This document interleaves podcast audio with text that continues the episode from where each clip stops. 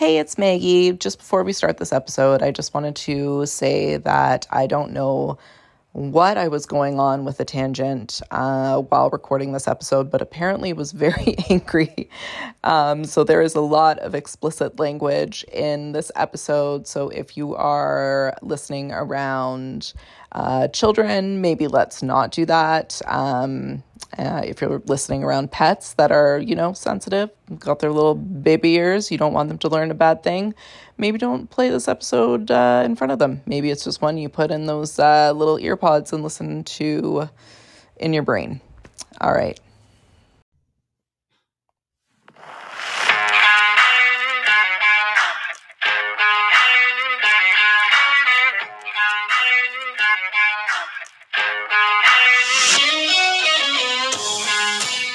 Hello, and welcome to the Cat Mom Podcast, the podcast where mums support other mums like drunk girls in a bar bathroom. I'm your host, Maggie Simic LaHaye, and no, I'm not a professional. I'm just a mom trying to do her best. Hello, everybody. It has been a hot second. Um, I have I'm currently sitting underneath the stairs in my usual podcasting area. I just had a cold shower because global warming is real and it is a million degrees in BC right now.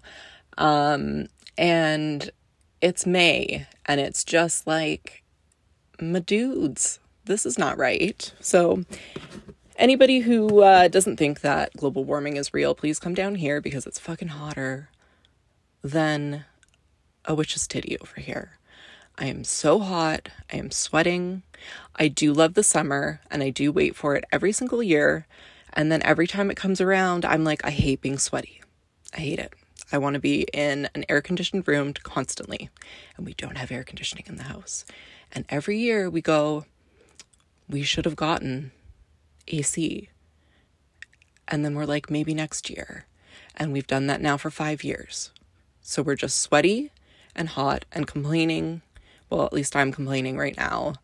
Um, and I'm trying to do some fucking self care. So I have a little eye mask on and uh, having a little, you know, glass of water because I went to dinner and drag last night, had one cocktail, and woke up feeling so hungover.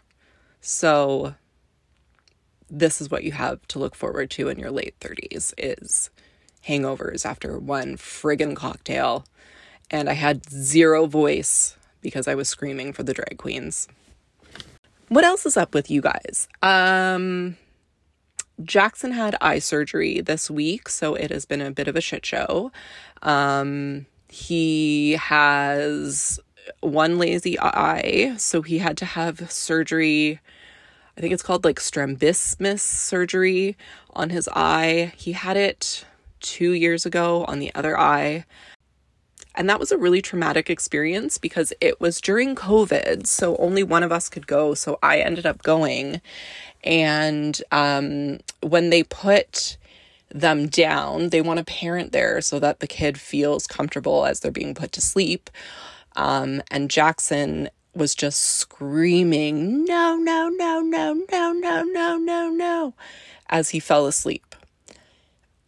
Probably one of the most traumatic experiences of my life. And when I came out of the operating room, there was no one there in the hallway. I was completely turned around, didn't know where, where I was going, and I just cried in the hallway.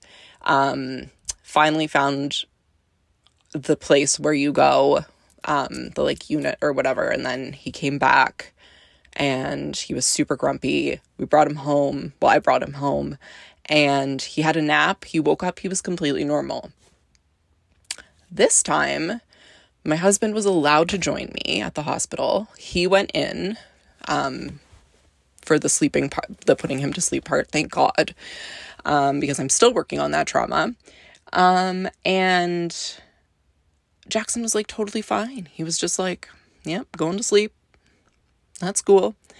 And we had a nurse to like walk us back to our place. I was like, honestly, the the difference was like unbelievable. So, this podcast, I thought I'd do with something a little bit different. Um, I went on Cat Mums and made a post about what are some things that you wish that people told you before you had kids, or like the shit that no one fucking tells you.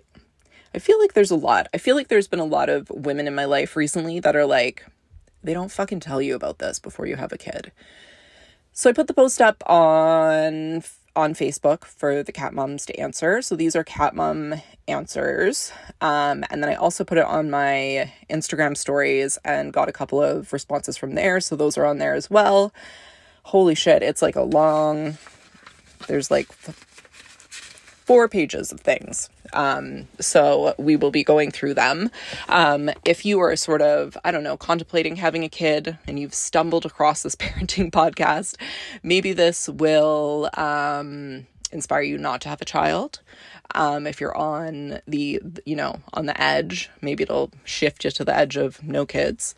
Um, if you have one kid and you're thinking of maybe going to two, um, I did have someone recently say that they had no fucking clue how hard it is when you have two children all of a sudden. And honestly, it's like one kid, you finally feel like you got it, you got it going on, and then you have a second kid and it feels like you have 14 children. It's not two, it's it's 14 all of a sudden. I don't know what it is going from 1 to 2. I mean, I haven't gone from 2 to 3 because I can I'm barely hanging on with, you know, the two. Um, and I've heard that it's easier going from two to three because you've already made that crazy leap of going from one to two. But it's honestly, it's very interesting when you have two kids because you thought you were stressed out before with one and then you have the second one and you're like wow we had it really easy before with just one child um so I don't know, maybe this is like the scary episode, but um, we're going to talk about the shit that no one talks about or tells you about before you have a kid. And I think it's BS. And so we're going to talk about it on here. So let's get started. The first one was how the relationship with your spouse changes. I've talked a little bit about this on the podcast, um, but it does change. And honestly, I mean, so many people go into it and they're like, it's not going to change. Uh, we're going to be the same people that we were before, and we're still going to go on trips together, and we're still going to do stuff together. We're still going to go on date nights. No, you're not. You're not. You're going to be fucking sleep deprived.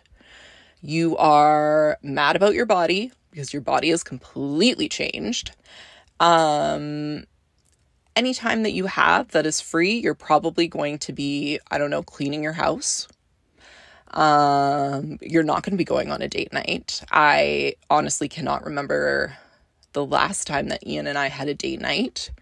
Um, unless you have family that's nearby and that can take care of the kids, and that's amazing. And I am not at all jealous of people who have that and are able to, I don't know, go on a date night once a week. Um, but yeah, your relationship with your spouse will change. It's inevitable. You're going from just the two of you being able to do whatever you want to being in charge of a little person and their life and their well being. So, your relationship with your spouse will change. And don't freak out about it. I mean, I always tell my friends who are pregnant, like there will come a time that you like look at your husband and are just like, I fucking hate you. I'm gonna cut you right now. And you know what? That's completely normal. And it's all a phase. Please, please don't kill the husband. Um, you don't want to end up on Snapped or Dateline. Um, but there will come a time that you feel like, shit, I fucked up my body for all of this shit. I'm going through all this hormonal stuff. If you're breastfeeding, you're the only one doing feedings. Um, and resentment can happen. So just be aware of it. Just like listen to my voice right now telling you that it's normal. You will get through it. I think relationships always have ups and downs. Um, and for the majority of the people that I know, having their first kid it's a it's a downtime in the relationship. So just prepare yourself for that. Um, nobody sort of told me that before we had a kid. And I mean, our relationship was great and amazing before we had kids. And it honestly, it got really hard after we had kids. And I'm like, you know what? I understand why those people who are like, oh, we're going to have a baby to save the relationship. It is not going to save the relationship. It is going to end the relationship because it is so stressful having a child and parenting. So so yeah, so don't don't have a baby to save your relationship because it's not going to work. You're just going to end up hating them even more. Um how horrible sleep deprivation is and how relentless it is um, and how it comes back when they're older. Literally, Jackson was like dream sleep baby from like age like three months. He was sleeping through the night. Riley at the time was three years old, n- never had slept the night in her life. She was up numerous times in the night. And now Jackson is like the worst effing sleeper. It is now what 9:51 in the evening, I just got him down. We started bedtime I think at 8. It was a little late tonight. Normally start at like 7, 7:30. But he is so hard to get down. It's like you read him a million books, we do the whole thing.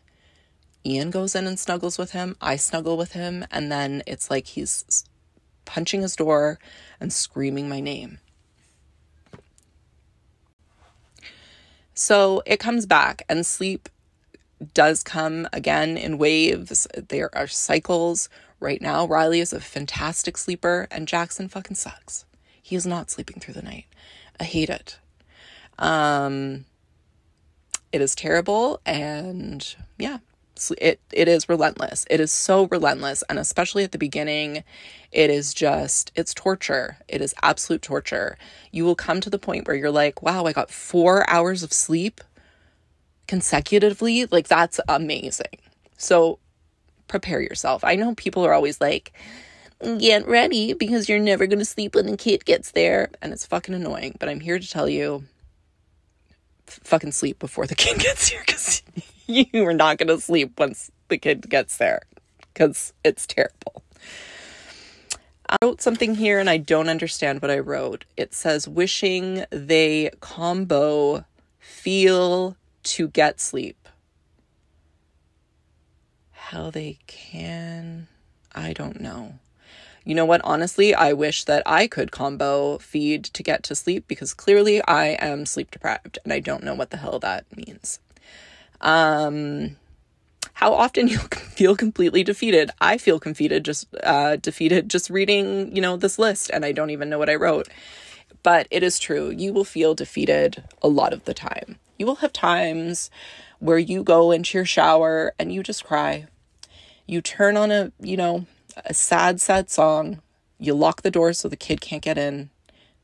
If it's like the baby, make sure it's in the crib, it's in like a safe place. If it's a toddler, they're watching Paw Patrol or they're with their dad, whatever. You get into the shower and you just cry. You just feel completely defeated. Your toddler has told you how much they hate you, how they want to live in a new house, how you're a terrible mom, and you just feel defeated and you just have a good cry. And honestly, a shower cry, phenomenal. Let's get it out. We get out the emotions.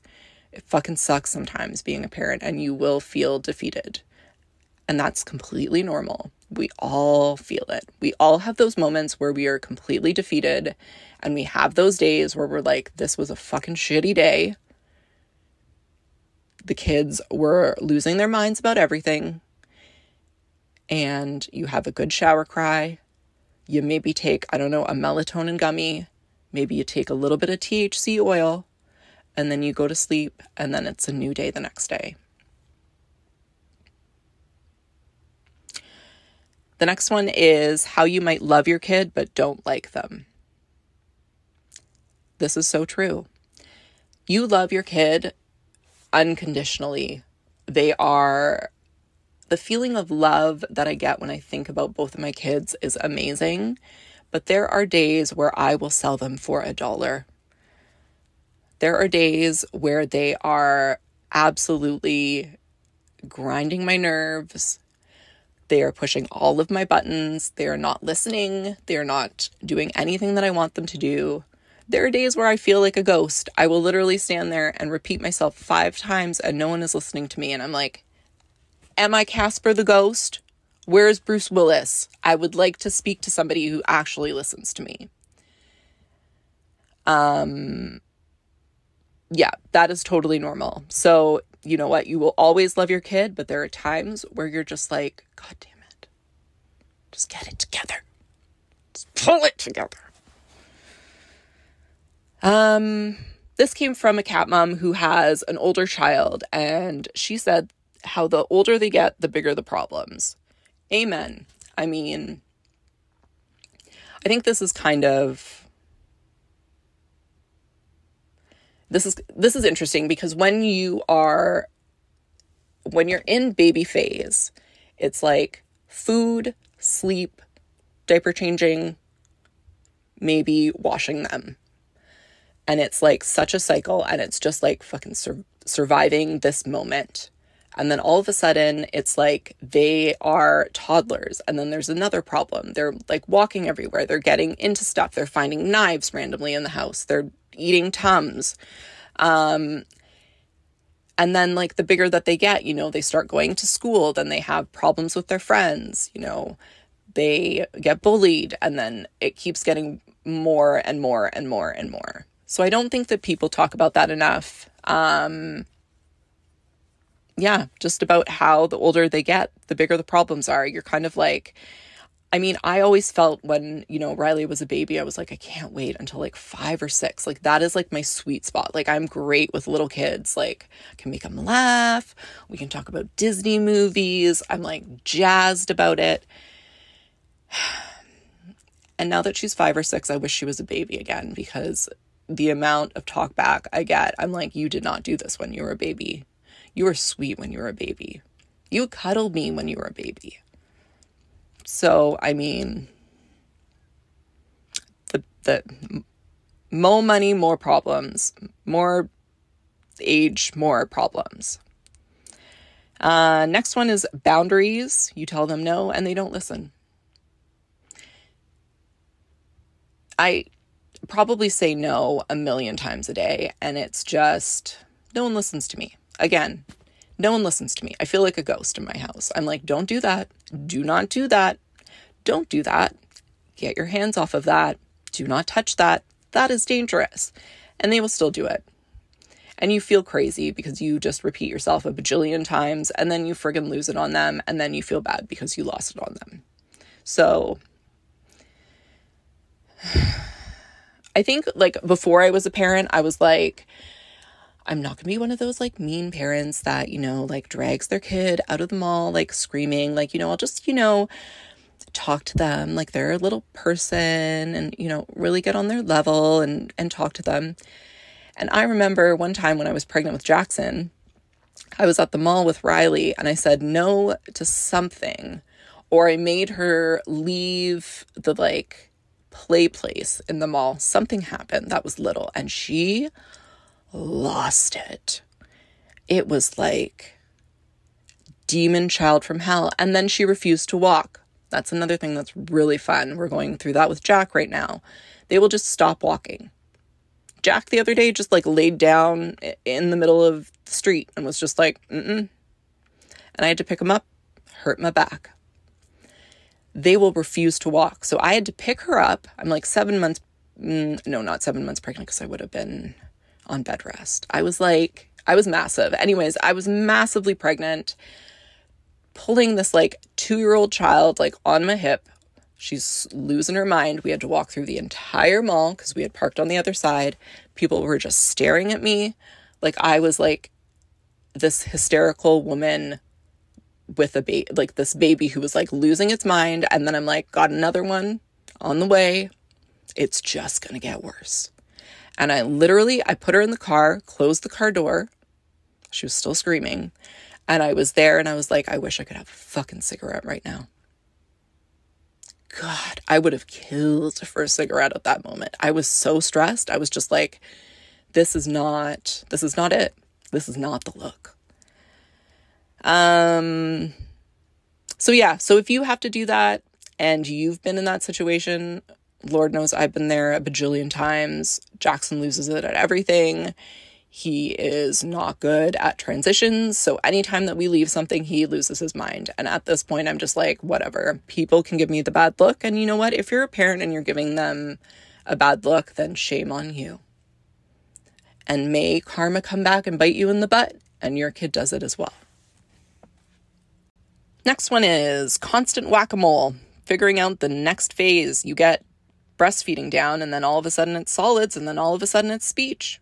And it keeps going. It literally keeps going. It is a whack a mole.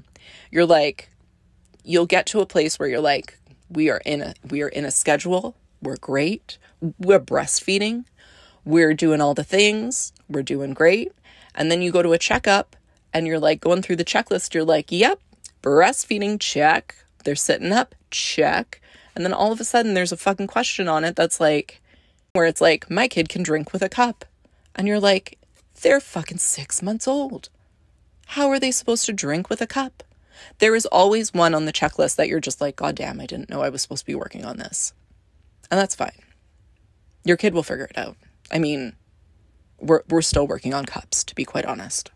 hell, half the time I can't drink out of a cup properly without spilling it on myself. So it's fine but it is. It is co- like the constant whack-a-mole of just like figuring out the next phase. And then it's like riley started school and i didn't even think about the weird school times so i didn't have after school care. Because who a okay first sorry we have to go on a rant here. First of all who came up with these school times? They are the most random times. I remember when i was little it was like 8 o'clock you started school or 8.30 school ended at 3. Now it's like school starts at 8:45 and ends at 2:43. It's like the most random times and it's like who has a job that has those times? Nobody.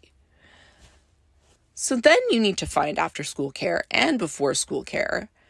And I didn't realize. I've told the story about how I messed up on the kindergarten registration well, then right after that, messed up on the after school applications. So for like two solid months, I think my parents had to pick up Riley after school, take them to her, their house because we were both still working, and then we had to go pick her up. It was insane. So it's like you finally get to a point and you're like, we're good. We've got a routine. It's great. And then all of a sudden, there's something that pops up and you're like, wow, I didn't even think about that. Same thing with Jackson, summer camp. Our daycare lady used to work through the summer. This is the first year she's not working through the summer. Jackson's four. It's impossible to find a summer camp for a four year old. Impossible. I've tried every route, everywhere's full. I just today found like half a day day camps. It's from like n- 9 to 12. So now my parents are going to have to pick him up for half of the summer and have him for half a day. So I don't know. It's just, you think you're doing okay, and then you're like, God damn, I forgot to teach my kid how to swim.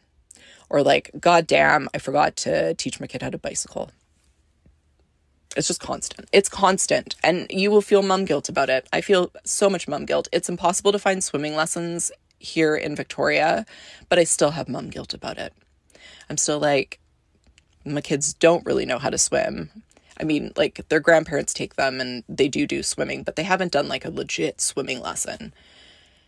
And it's just like the mom guilt just gets me. Um next one is the gut punch if your child isn't on the quote unquote normal developmental path. And it is so common. Oh my God, I think I could write a book about this both of my kids were not on the normal developmental path. I've gone through it so many times with you guys on the podcast. It's okay. Jackson is turning four in like a week and a bit. Also, haven't planned his birthday party all, on top of, you know, all of this stuff. Speaking of mom guilt and speaking of things that just come up and I just forget. Uh, yeah, haven't, uh, haven't figured that out and what we're doing. So that's good. Um, we are just surviving over here. We are not thriving. Um, yeah, the normal developmental path. Uh, Riley had failure to thrive when she was a baby. She was followed by the pediatrician for a while because she was super small. Um, she didn't walk until she was like two. Same with Jackson. Um, and you know what? Jackson isn't potty trained. He's almost four. And you know what? He doesn't really have interest in it. I think it might have something to do with his autism. Um, but you know what I tell myself? I'm like, he's going to figure it out at some time. Like, he's not going to be wearing diapers in, you know, grade 11. We'll figure out the potty at some point. We'll figure it out. We'll figure it out. If they have developmental delays, you'll figure it out. And if you have a good GP, if you're on to- if you are on top of it, it, you know, if you're allocating for your kid, you will have those resources for you and take the resources. Oh my god, take the resources. Um but don't freak out if your kid is not on a quote unquote normal developmental path because it's so friggin' common. The amount of people that I know that their kids have gone to speech, the amount of kids that have gone to therapy, like, you know, physical therapy, the amount of kids that are, you know, behind in school, all that stuff. It's it's common. It's so friggin' common and people don't talk about it. And don't worry because both of my kids were not on the quote unquote normal developmental path and they're they're fine. They're thriving. They're they're thriving and I am not. they're thriving. I'm surviving over here. Um, missing the baby years. Um, shockingly, it is true. I, there are times where I just wish that I could like go back and just like squish like a baby Jackson or like squish a little baby Riley, just have a little snuggle you know, there's like memories that I have of the first year of Riley's life where, you know, I would be on evening duty while she was sleeping and like I'd be watching Stranger Things and just like holding her and feeding her and like I miss those times. Do I want to go back to those times? Not really. But I wish that there was like a time machine that you go back just for like a day hold your baby, squish your baby, and then come back. And then they'll tell you to like F off or whatever. And then they'll tell you that they want a new home. And then you're like, I'm going to go back in the time machine and go back to baby you. Because baby you is appreciative of the milk that I was giving you. Um, you might not feel overwhelming love right away, and that's okay. We've talked about it on the podcast before.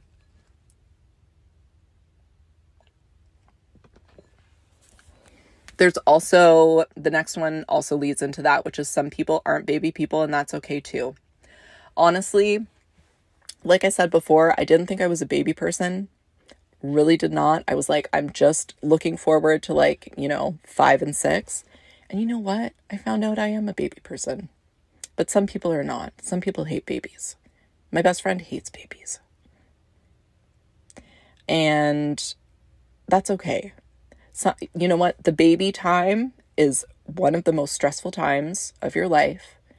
And you can be you cannot be a baby person and that's totally fine. And you might hit 5 or 6 and you're like, "Damn, I'm a 5-year-old or a 6-year-old." Or like you hit 3 and you're like, "Damn, I love my 3-year-old. I love the toddler years." That's okay. If you have a baby right now and you're just like, "I this is like, what the fuck? This is not for me." Just wait. There's another one that says literally the next one says everything is a phase. And that is something that Ian and I told each other all the time and we still tell each other all the time. It's just a phase. They're not sleeping. It's just a phase. There will be a time where they sleep. They're not potty trained. It's a phase. They'll potty train at some time. Sometime they will go on the toilet and not have a diaper. It's just a phase. Everything is a phase and also not feeling that overwhelming love right away. Do not feel guilty about that. I think the cat mom who wrote this said it was like six months until she felt some love for her baby, and that is totally normal. It's like a tiny little alien who you grew inside your belly, and it just sort of pops out one day, and you don't know anything about it really. So you might not have that overwhelming feeling of love right away, and that's totally fine. And people don't talk about that enough. And I think a lot of moms feel guilty that they think that they're going to have this, you know, amazing moment where they like put the baby on your chest and you're just like, I've never felt love better than this. Now I know what love is. And I didn't really get that either. Like I I loved I love both my babies and I loved them, you know, the minute they were on me, but it wasn't like the same thing where people were like, I never knew what love was until I held my baby. I I never got that, but I was like, I love you and you're very cute. And I will keep you until you're mean to me and then I'll want to sell you for a dollar. Um, next one is giving birth vaginally and feeling vulnerable and modest and how exposed you feel through it. Oh my God. The amount of people who have seen my vagina, I'm now like, you know what? By the time I had Jackson, I was just like, does anyone else want to take a look? Does anyone else want to stick a hand up there? It's open. It's it's open season for my vagina. It is getting so much attention. Um yeah, there are a lot of people who are just coming in and they're like, let's let's see how far you are. And then they just stick their little fingers right up your vagina and you're like, hello, buy me dinner first. Also, no one told me this. They go up the other little little poop chute as well. I had to get a swab in my butt. No one told me about that. And then when Jackson decided to come early, well, tried to come early, I had to get that butt swab numerous times. Not a fun time. I don't even know what the test is for. I can't remember now, but they do swab your butt. So, not only are people going up in your vagina, they're also going up your back door too. And it ain't fun. So much touching of the vagina. And then also, if you are trying to give birth, like if you're like with your midwife or with your GP and you're like, let's get this thing going, they can do something that's called, oh, what is it called? It's called like stripping your, I want to say like stripping your loins, but that's not it. Oh, I forget what it's called. Future Maggie will come in in a hot second and tell me what it actually is. Um, but we do have, oh my God, this reminded me of a story actually from Cat Moms. We had, so one of the nurse cat moms had her nurse friend come and do this for, oh, sweeping the membranes. That's what it is, sweeping the membranes. So basically they come in your in your hoo-ha and they i don't know they're sweeping membranes. I don't know where the membranes are but it feels like the membranes are like by your belly button. Like they go so far up you're like getting fisted. Um and we had we had one of our nurse cat moms had a friend nurse who worked in labor and delivery and she was called spider fingers because she had the longest fingers and she was so good at sweeping membranes so spider fingers is another term that we like to use in cat moms uh, for sweeping the membranes and it effing hurts let me tell you oh my god it hurts so I don't know what the membranes are. I don't know what they're doing up there with their little spidery fingers up your hoo-ha, but it fucking. Oh my god. I had to get it done a couple of times to get labor going with Jackson and oh my god, it was painful. Whoof. Sweeping those membranes. But yeah, you do feel vulnerable. And it's like all your bits are out for show and tell. Everyone's coming in looking at your vagina, talking about your vagina, how far along you are. Everyone's sticking a hand up there. It's just like a free for all. Your vagina is like a Chinese buffet, and everyone is coming in to eat some fried wontons. I don't know. That was not a very good one. Listen, I am so sleep deprived. The jokes are not great but they are all up in your business and it is you do feel very vulnerable because you also don't know what's happening if it's your first birth you're literally like i have no clue so you go into it like i did and you ask for the gas and you just get very high and then you feel fine you just do silence of the lambs quotes and it's fine Also, you will poop. You will poop. If you were do if you were vaginally delivering, my biggest thing before I had Riley and I was freaking out about labor because you do for the 9 months that you're pregnant. The two things that freaked me out were A, pooping while I was delivering, and B, Ian seeing my vagina being torn up. So I was like, these are the two things that I don't want to happen. I can't really control the poop, but Ian, stay up by my shoulders because I don't want you to see that happen and be traumatized and like fall down dead. And then by the time I was giving birth, I pooped numerous times. And I didn't give a fuck. I was like, the nurses were like, this means that you were pushing properly. And I'm like, great, I'm in so much pain. Get this child out of me. I didn't I didn't give an F. I mean, everyone had been up in my vagine. They had been up in my butthole anyways with the little tickler. And you know what? I pooped a couple of times. It's fine. The nurses are used to it. They just they take it away. God bless nurses. They just take it away and they act like nothing happened. And honestly, like by the time Riley started to come out, I was like, Ian, take a look because see her. They were like, she has so much hair. And I'm like, Ian, okay, yeah, take a look. But I didn't want any cameras. I did not want to see any of it happening. To this day, I've not watched actually I have watched some birth videos. I'm I'm but I didn't before I ha-, gave birth, if that makes sense. I didn't watch any birthing videos in order to prepare myself because I felt like if I watched that, I'd be like, what the fuck? And still, when I see like how big your vagina gets when the baby comes out, I'm like, WTF. I did that twice. What the hell? Next one is you will lose your shit often and in more than you thought possible. It's true. I think that I'm like a pretty chill person. Ian is like, Ian, when I met Ian, was like the most chill person I've ever met in my entire life. And before we had kids, I was like, I am going to be like the disciplinarian. Um, I used to work in retail management, so I was a store manager. So I was used to like, you know, putting the hammer down or whatever. And I was like, I'm going to be like the person who's going to discipline the kids. Didn't happen that way. It's the opposite. I'm like, I'm like the mom who is like, it's okay.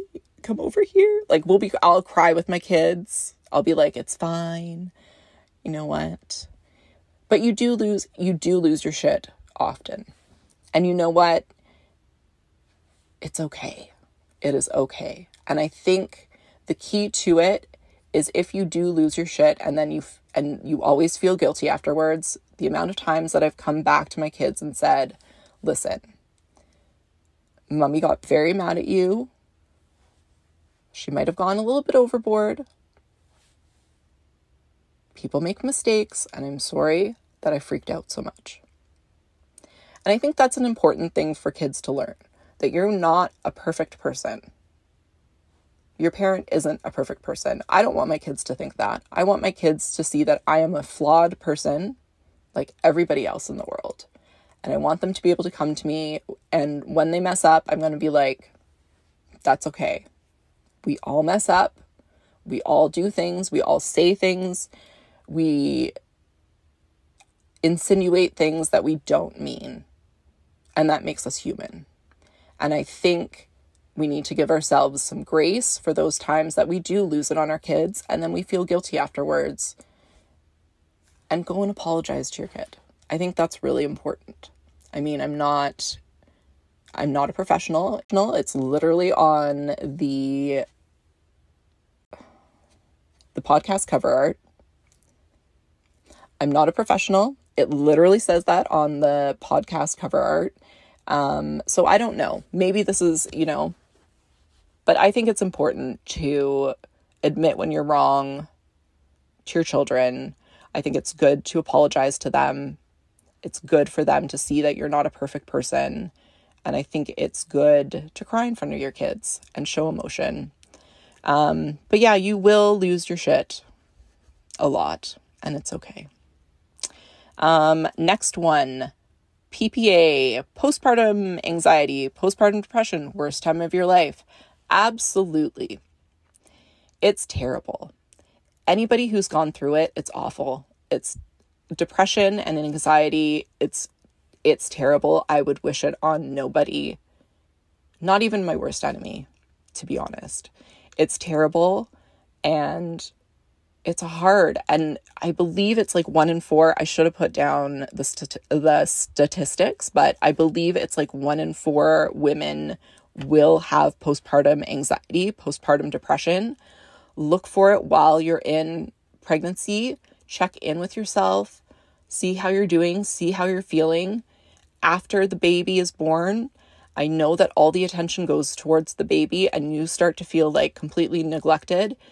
Check in with yourself, see how you're feeling. If you're feeling overwhelmed, I mean, we went through that whole episode about postpartum depression and postpartum anxiety. If you see any of those signs, if you feel upset, if you feel like your baby would be better off with you not being there, please talk to your doctor.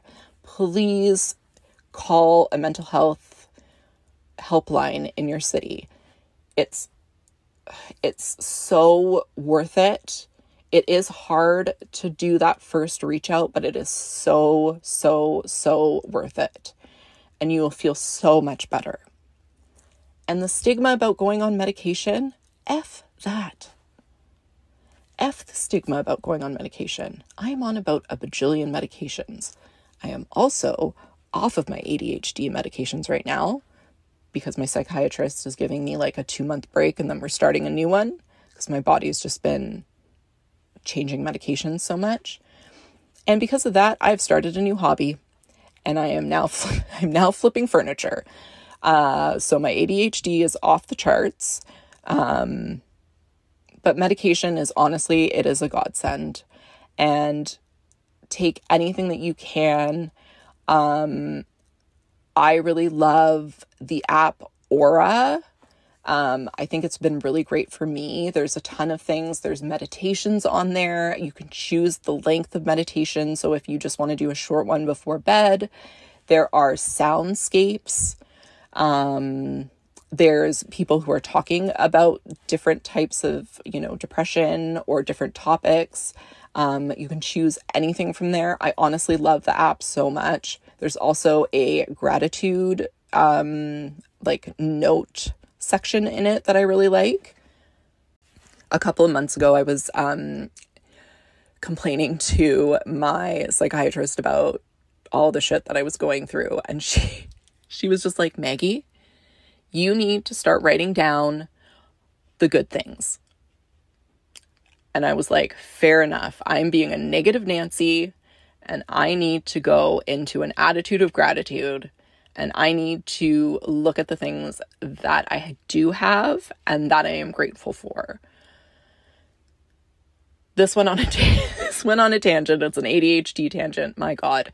Um, but yes, postpartum depression, postpartum anxiety. If you are feeling that, there are resources out there. Please talk to your doctor. It is not worth it sitting in that pain or sitting in that guilt. Um, or sitting in that anxiety. It's terrible. So please, please, please reach out. Um, next one I have. It's another note that I made to myself. It says 24, and then there's a an arrow, and it says leaving down. I have no idea what that means. Leaving down. Maybe just 24/7 you feel like you're letting everyone down. I'm I'm going to change it to that because honestly sometimes I feel like that too. I feel like 24/7 365 there's something that I'm forgetting, something that I'm not doing and I'm letting someone down. Um feeding friends. Oh my god. When you have a toddler when they have friends over, oh my god, the friends are going to eat all your food also, your kids are going to eat you out of house and home, which is great in this economy where everything costs so much money. Um, yeah, you will end up fe- feeding all of the friends. I've heard that once they get older and they're teenagers, it's going to be even worse. Have a lot of snacks nearby. go to Costco, get the big bag of things. Of course, you're going to get the big bag, and then your kid's going to be like, I don't like goldfish crackers anymore, and then you're going to have to eat them. Um, but yeah, feeding friends. Oh, this next one I loved. This is actually coming from a coworker who has a teenager. she said um, that you will have to dispel myths about masturbation. Um, I didn't even know that this was going to be something that I was going to have to worry about, and now I'm worried about it. Um, she said that her son thought like he was going to lose an arm if he masturbated.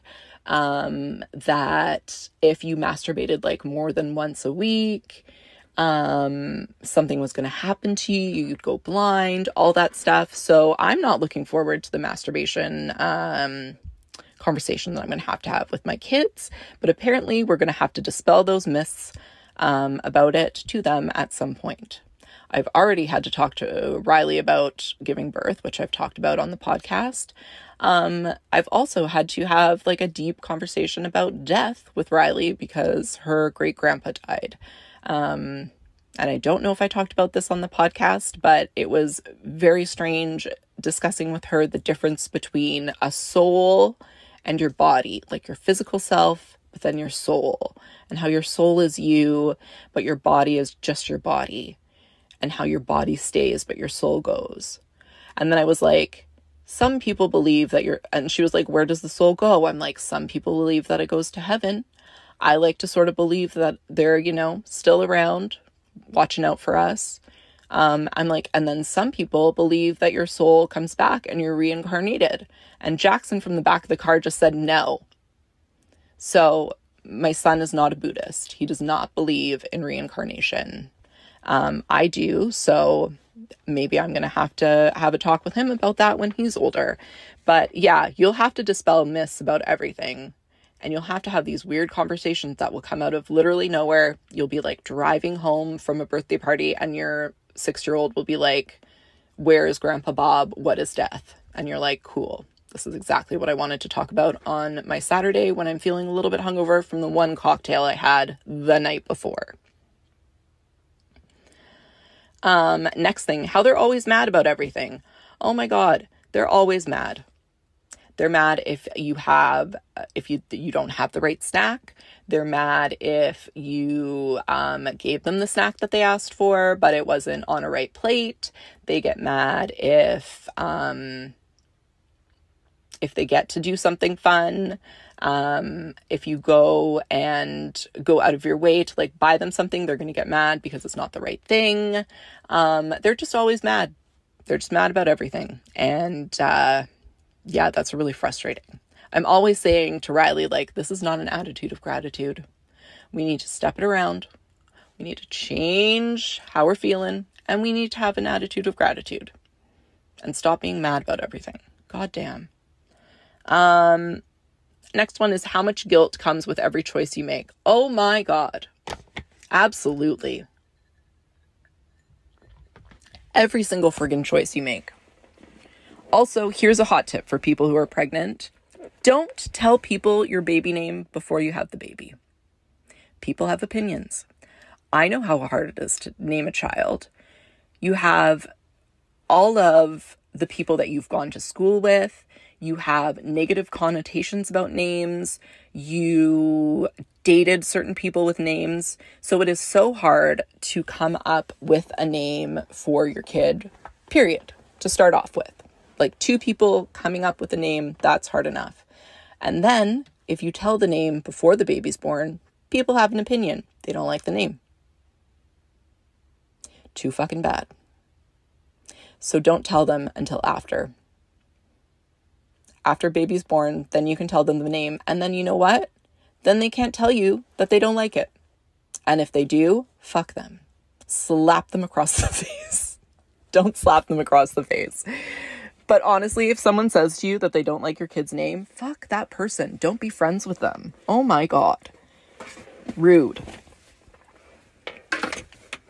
But yeah, don't tell the name before you have the kid because there's so much friggin' drama. Oh my God. My dad was like offering to pay us, I think, a thousand dollars a week if we named Jackson Stefan, his name.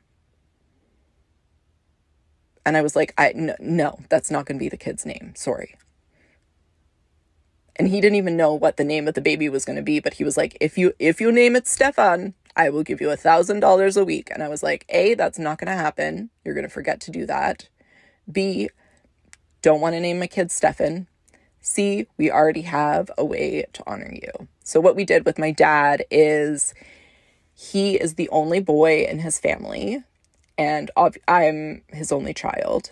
I was like, obviously, I'm his only child. No, I'm his only child. You guys don't know that. Um, and so the name, my last name, Simic, basically dies with me. Um, so for Jackson, one of his middle names is Simic. Um, so that the name doesn't die with um, with me. It can it t- carries on with Jackson.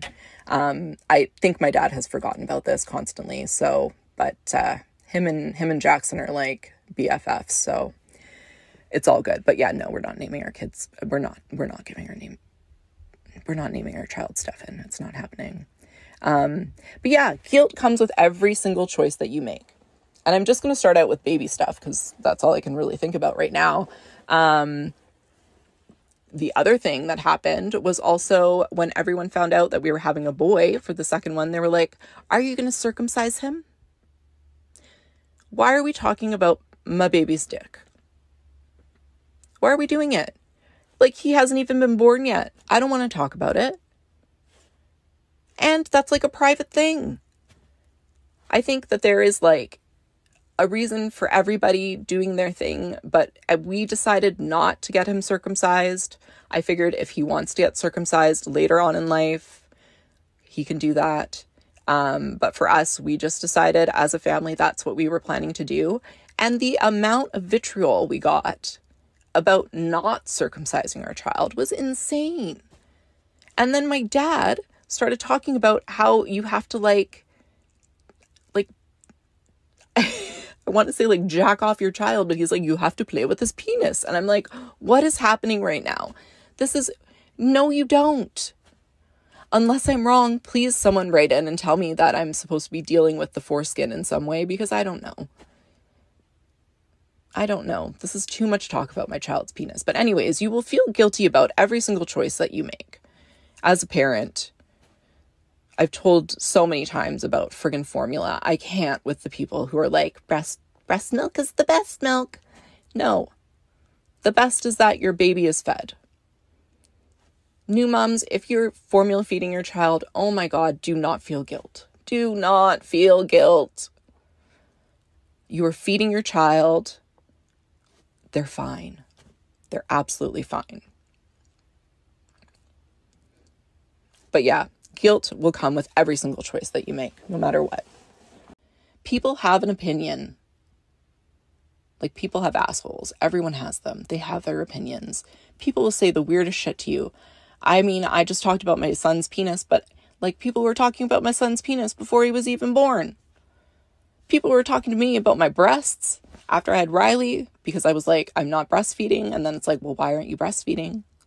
I'm like, none of your goddamn business. But at the time, I felt guilty. And then I had to go through this whole spiel about how we did donor milk and how I tried to pump and how the medication that I was given from the doctor was going to actually kill me. And that's when I realized that we're going to go to we're we're going to go over to formula. And then she was fail, failing to thrive formula, whatever. But you will feel guilt about everything, and everyone will have a fucking opinion. And just like, don't listen to them. It's fine. Do your own thing. You do the thing that's best for your family. You want to circumcise your child? Great. You don't want to circumcise your child? Great. You want to breastfeed? Fantastic. You can do it? Oh my God, amazing for you. Love it.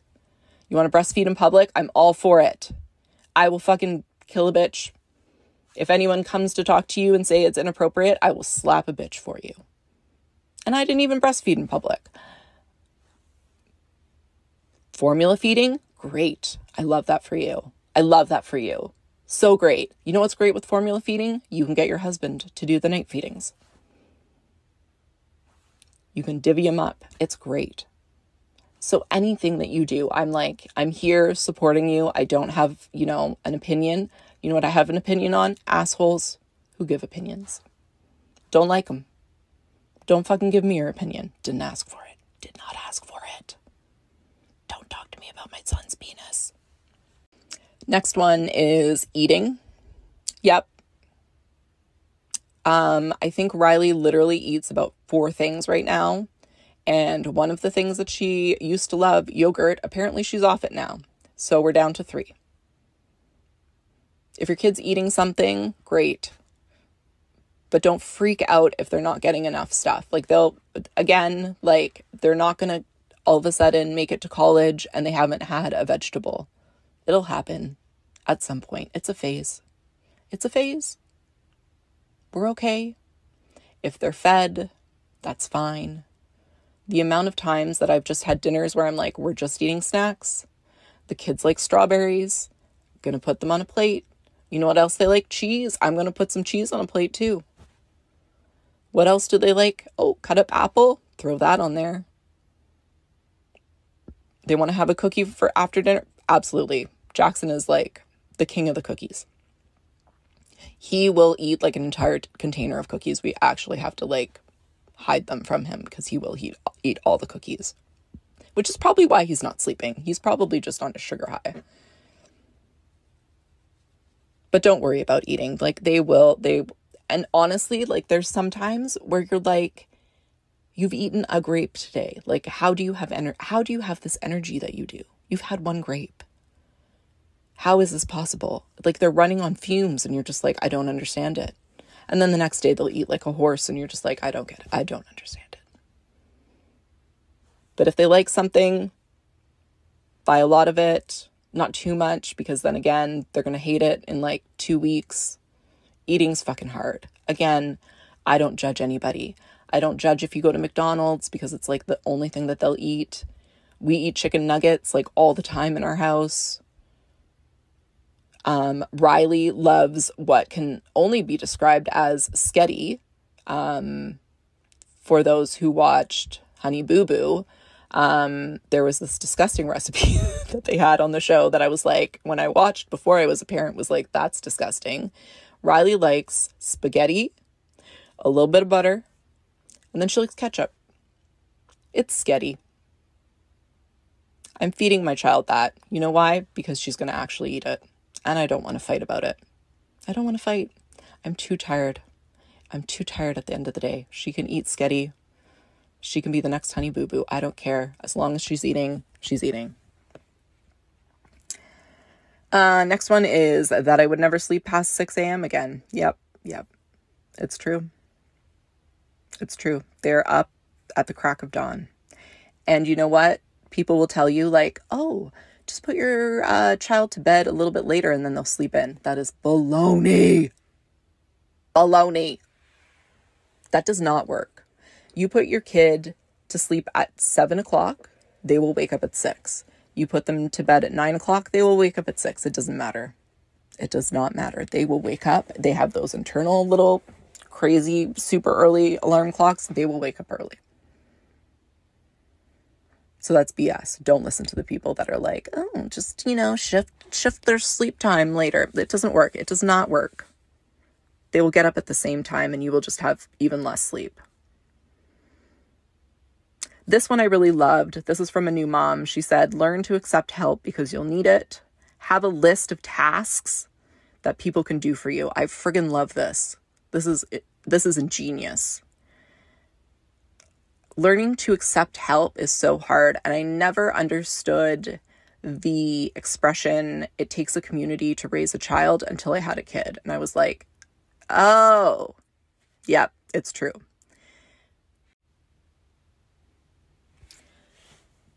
You do need that community around you. If you are lucky enough to live where your parents are and your parents are willing to help, have a list. This is oh, this is so good.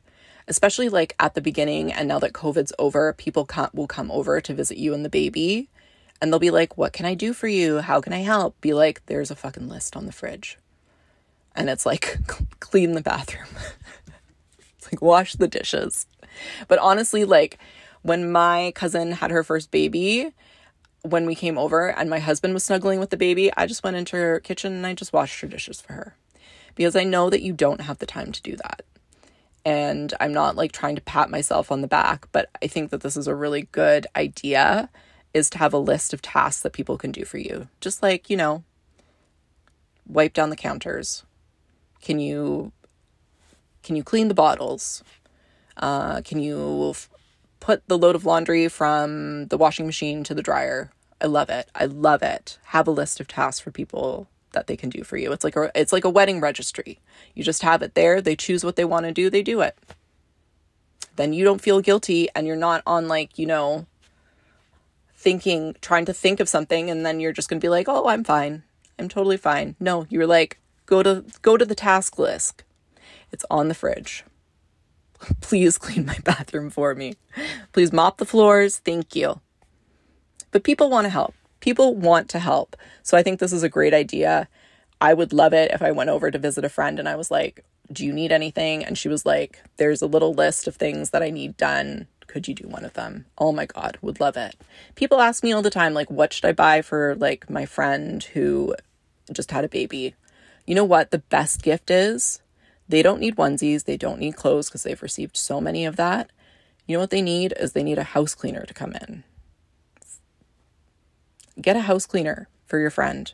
Everyone pitch in, get a house cleaner to come in because their house is going to be a disaster and it's going to feel so amazing. We had a house cleaner come in after Jackson was born, and honestly, it was like life changing. It was amazing. I'm just saying.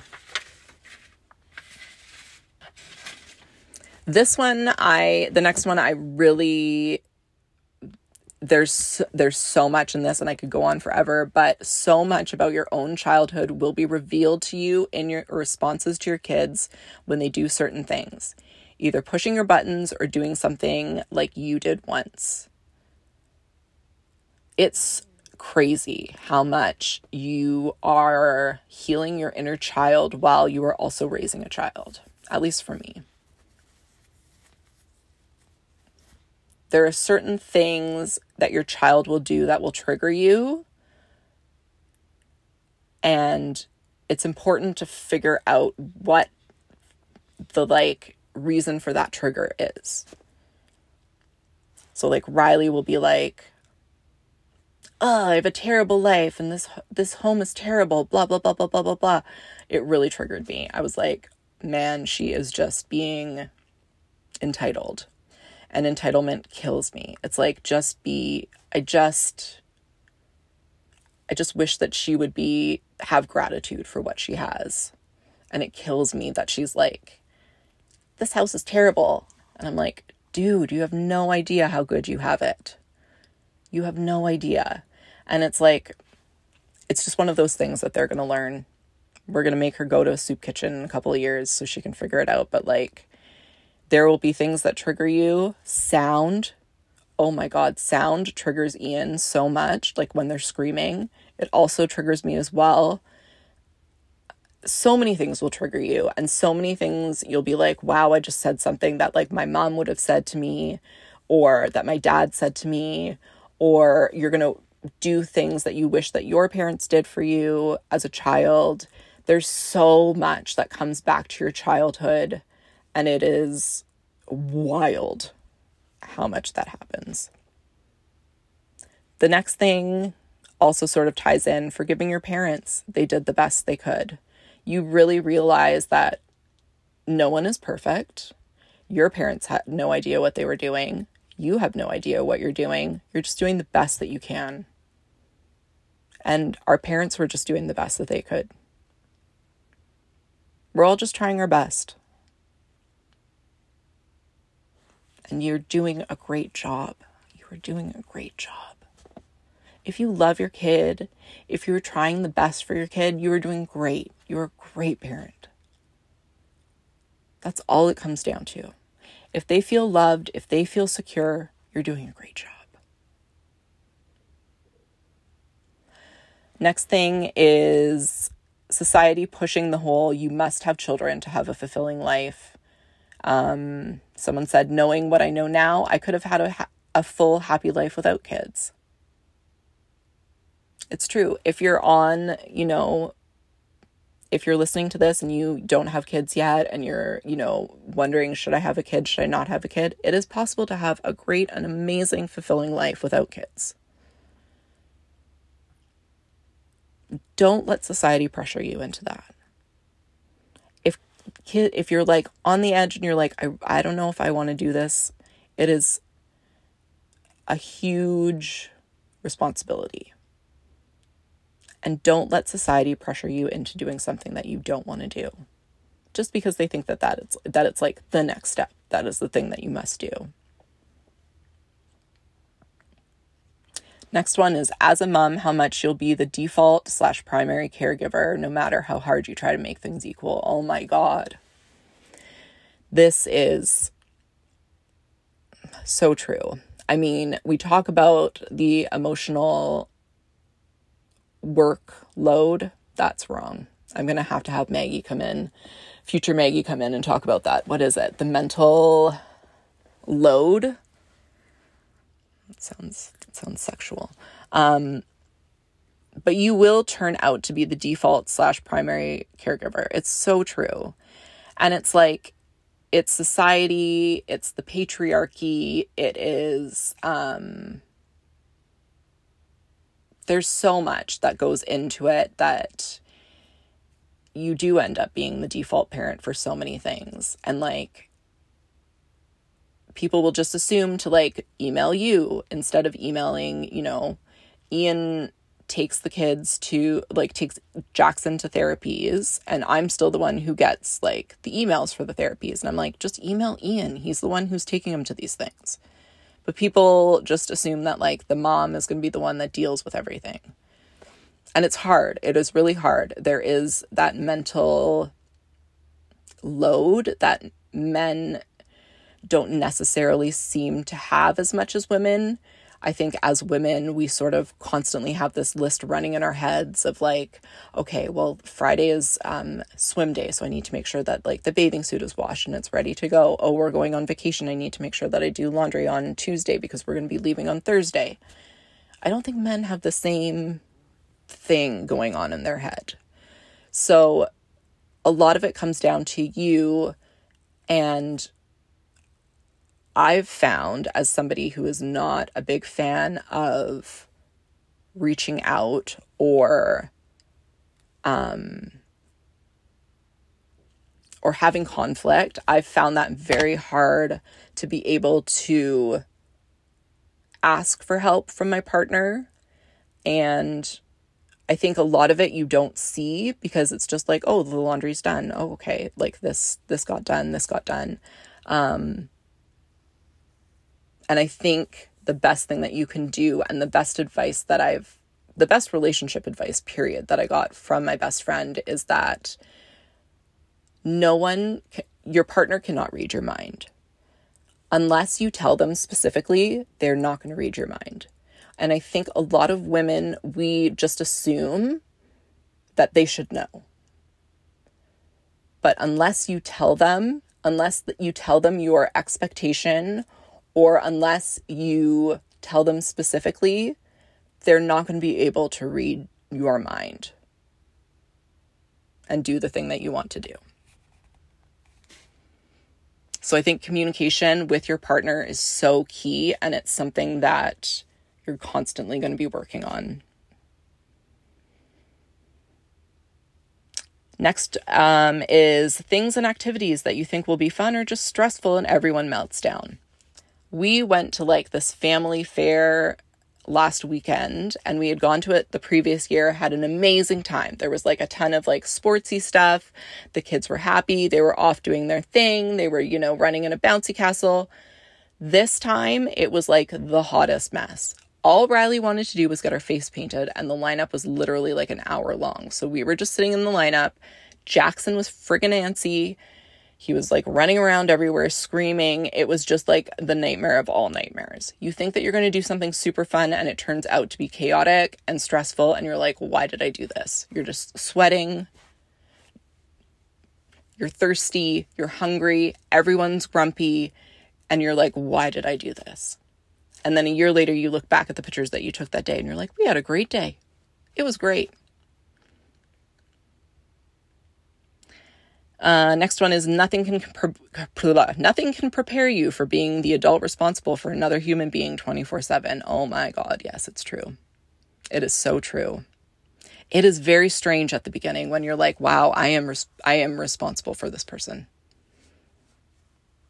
I can't kill it. Like I kill plants. I have a black thumb. Kill plants all the time. I was like, can't do that with the baby. I'll make sure I feed it. I can't forget to water the plant. Like, I can't forget to feed the baby. I mean, the baby's going to cry. You can't forget to feed the baby, but yeah, it's it's um it's a big thing realizing that you're responsible for another human being 24/7. Oof. Next one is thinking about their well-being all of the time. Yes. What I just talked about. Oh my god, you're constantly thinking about it. Are they fitting in? Do they have enough friends? Do their friends like them? Are they happy? Are they eating enough vegetables? Probably not. Why aren't they pooping? We have chronic diarrhea or chronic diarrhea. We have chronic constipation in our house with one of the kids and it's like, why aren't you pooping? I'm constantly thinking about them pooping. When did they poop last? Do I need to give them a laxative? Do we need to go to the hospital? Because it's been like 2 weeks since they pooped. It is it's stressful. It is so stressful thinking about their well-being all of the time. Sometimes i can't even remember the last time i pooped. It's like i need a poop calendar for everybody in the house. Next one is never ending whining. It never ends. It never ends. If your child whines all the time oh my god welcome to the club. It never ends. It's just constant whining about everything everything possible Next one is babies coming early and not being prepared. Oh, Lord, could I speak on that? Not prepared at all. Was not prepared. Did not have a hospital bag packed. We didn't have a crib made. We had nothing ready because Riley came four weeks early. And a lot of times people are talking about, like, oh, with the first baby, they always come late, blah, blah, blah. Prepare yourself because they might come early. This one I loved so much. Someone said, People say you can have it all. These people have help. Not everyone has help or is comfortable accepting that help. So maybe you can't have it all at one time, and that's okay. Let's listen to that again. People say you can have it all. These people have help. Not everyone has help or is comfortable accepting that help. So maybe you can't have it all at one time, and that is okay. Oh my God, I could have used that for the first couple of years when we didn't have any help in Vancouver. We had no one nearby who could really help us. And you always want to do everything. I mean, I was running a store, I was, you know, focusing on work, and I was like, I'm going to be this big, like, business lady, plus be a mom, plus do this. No, we moved back to Victoria, we got help, and I was like, I'm not doing uh, like a heavy lifting job again. Like, I can't be that responsible. I can't be that married to my job because I need to be there for my kid because we don't have that help. We don't have as much help as we'd love. And that's okay. You can't you can't have it all. And that's fine. And don't listen to the person who's like, "You can have it all." Fuck off. You probably have 10 nannies slap some more people. Next one is peeing after sneezing is common but not normal. Go see a PT. Yep, it's true. Um, this happens all the time, and so many of the cat moms have talked about pelvic therapy and how it's like literally changed their life. So if you are peeing after sneezing, go see a um, pelvic therapist like they're i think that's what they're called um but they're amazing. Like the cat moms are like it's life changing being overstimulated all the time oh my god. Could i talk about this for 10 years? I feel like i'm constantly overstimulated. There are days where i'm just like i want no one to touch me. There are days where i put the kids down and i'm like ian please don't talk to me I don't want to talk to anybody. I don't want to be touched by anybody.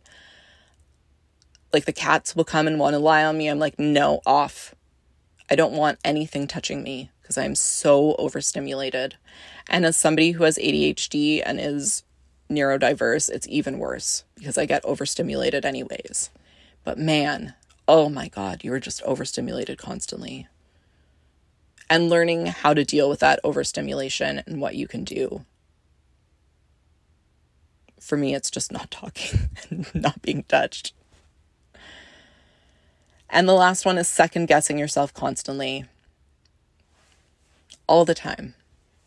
All the time. I mean, I'm here with a parenting podcast and I, again, I'm not a professional, just a mom trying her best, and I am constantly second guessing myself with everything, everything. And that's okay. That's mom guilt again. And people don't talk about it enough, but you are second guessing yourself you'll yell at your kid and you'll, you know, put them in a timeout. And then you're like, should I have put them in a timeout? And we don't know. We don't know. I mean, what I say all the time is like, every kid is going to end up in therapy at some point to deal with some sort of childhood trauma. And I'm trying to make it like the least amount of trauma as possible. but I'm still second guessing myself constantly with everything. With everything. And you know what?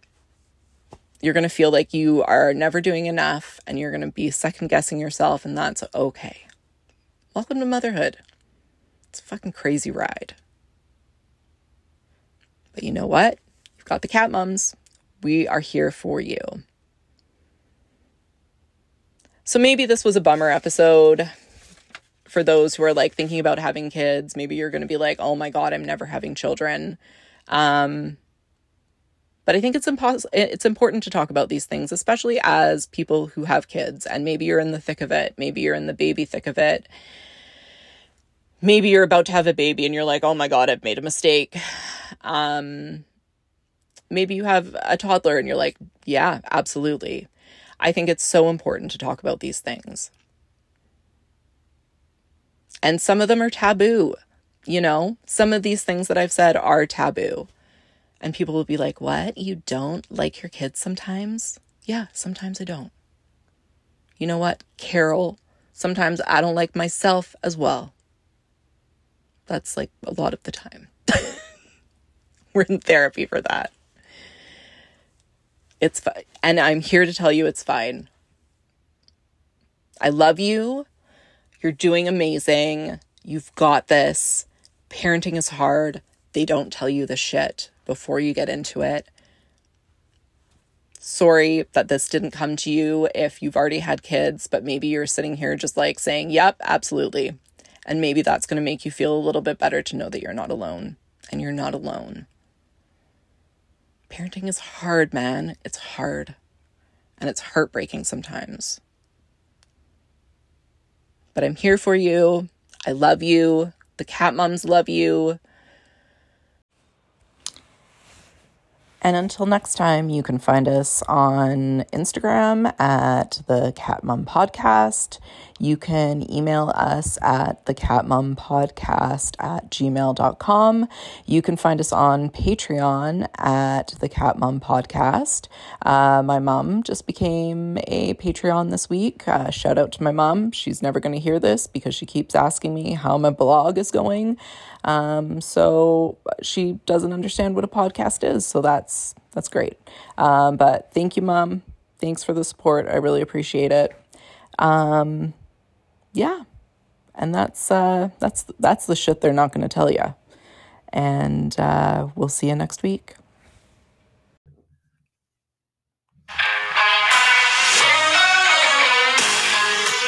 This has been the Cat Mom Podcast, and I have been your host, Maggie Simiklahay. Until next time, let's keep supporting other mums like drunk girls in a bar bathroom.